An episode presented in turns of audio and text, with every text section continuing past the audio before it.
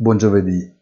La riscossa del mercato appare più incerta anche dopo la decisione del cartello OPEC Plus di procedere ad un taglio della produzione più consistente di quanto ci si potesse attendere.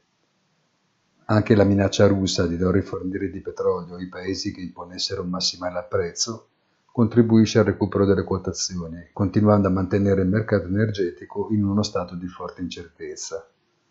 Dalla Fed, infine, arrivano smentite sulla possibilità di cambiamenti di rotta nel corso del 2023 e i rendimenti dei treasuries ritornano sulle montagne russe. Buona giornata e come sempre appuntamento sul sito easy-finance.it.